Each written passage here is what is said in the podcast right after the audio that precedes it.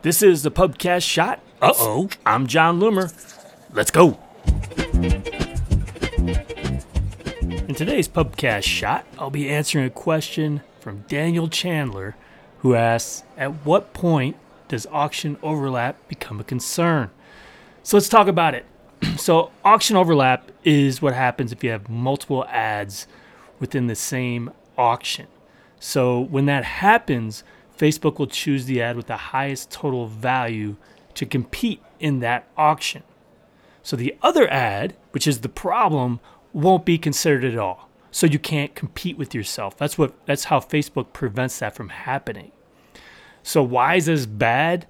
Well, every time auction overlap happens, it prevents one or more of your ads from entering the auction.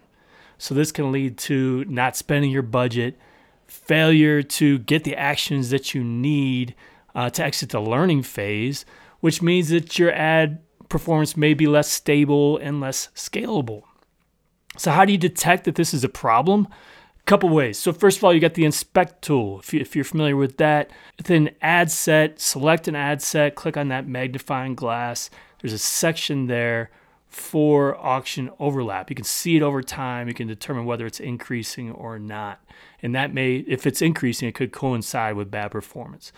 Facebook also may give you delivery recommendations um, within your account overview that it's a problem the question is, what should you do about it, first of all? Um, in that case, you want to prevent that overlap from happening. So you can combine similar ad sets that are competing with one another, or you can turn off the poorly performing ad set that is, is creating the issues.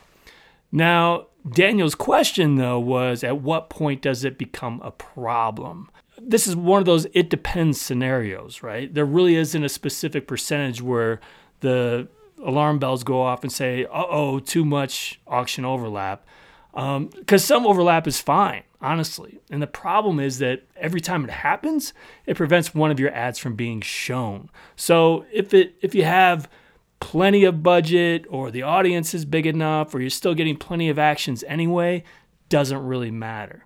So the problem is if it prevents your ad from exiting the learning phase or you don't end up getting that stable performance, then you're not getting the performance you need. So ultimately, the answer to this question, Daniel, just like so many questions related to Facebook advertising, is if the performance is fine, don't worry about it.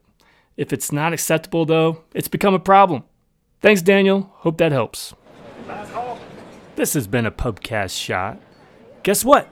Your questions can be answered as a part of a Pubcast shot. Just submit it to me at info at jonloomer.com. Make sure you put in the subject line Pubcast Shot question, and maybe, just maybe, I'll answer your question on a Pubcast Shot. Thanks for joining me again today. Until next time, do awesome things. I'm out.